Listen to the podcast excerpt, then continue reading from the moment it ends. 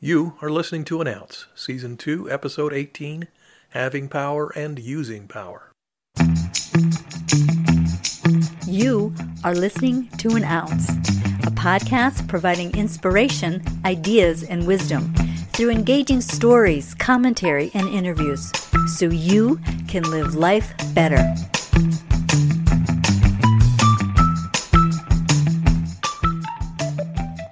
Jim Fugate here, and it's my privilege to share an ounce with you. It was a sunny Sunday morning in September. The temperature was perfect. The air was still. The color of the fall leaves was starting to show. It was a great day for a car show at the park. And there were hundreds of them. Hopped up hatchbacks, high dollar sports cars, jacked up trucks, and old muscle cars. And so much polished chrome it would make you squint. Phil, was 15 years old. He loved cars. He was in heaven. Phil spied a 1969 Dodge Charger, green, perfectly preserved. One he had seen and heard several times cruising past his house. This was his dream car, and it was owned by a family friend, Jerry, a retired airline pilot. Hey, Jerry. Phil, good to see you. Your Charger is the best thing here. Thanks. Jerry, this thing is so powerful, perfectly tuned, and ready to scream down the road, but I never see you drive it that way. You never tell stories about how fast it is, how the G forces press you into the seat when you put your foot on the gas. That's a lot of power. How come you never seem to use it? Good question. Let me tell you a story, Phil. A few years back, when I was still flying 747s for the airline from London to New York, I had an interesting experience.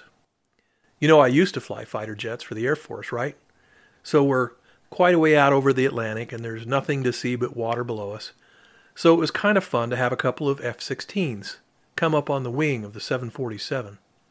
The Air Force pilot called over the radio just to say hi and gab for a few minutes. Well, one of these two pilots was a bit of a show off and he said, Hey, watch this.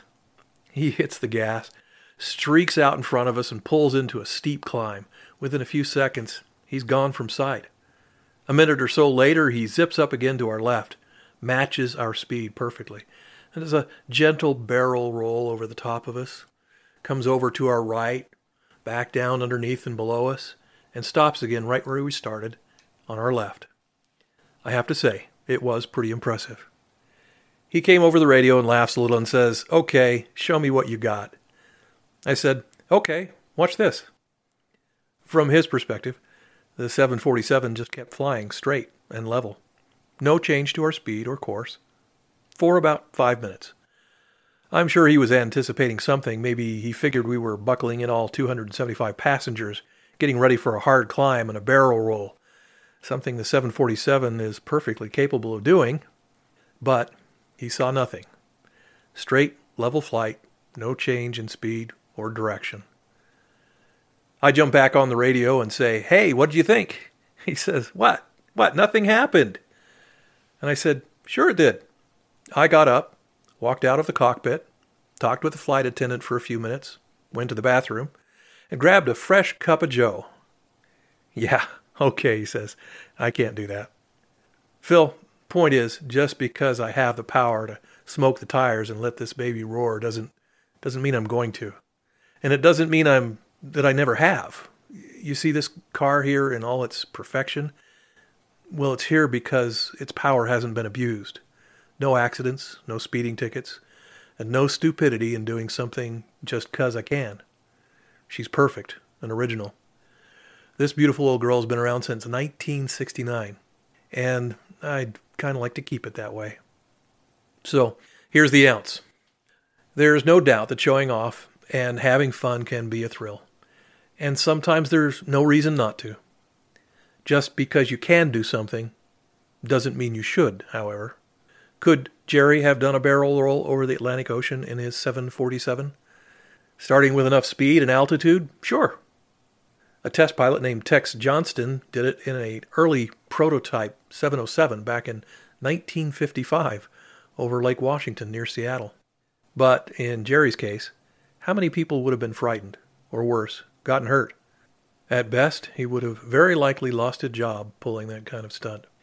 Having power requires taking responsibility. And that's it. An ounce submitted for your consideration. Our next episode? It's about a rich guy and a simple fisherman. You might be surprised to learn what happened when the simple fisherman was offered a chance at all the money and luxury he could ever want. You'll want to check it out. I'm Jim Fugate. Thanks for listening and subscribing, and I'll catch you next time. That's an ounce for now. Thanks for listening and subscribing to this podcast. Listen again for more information, ideas, and wisdom, an ounce at a time.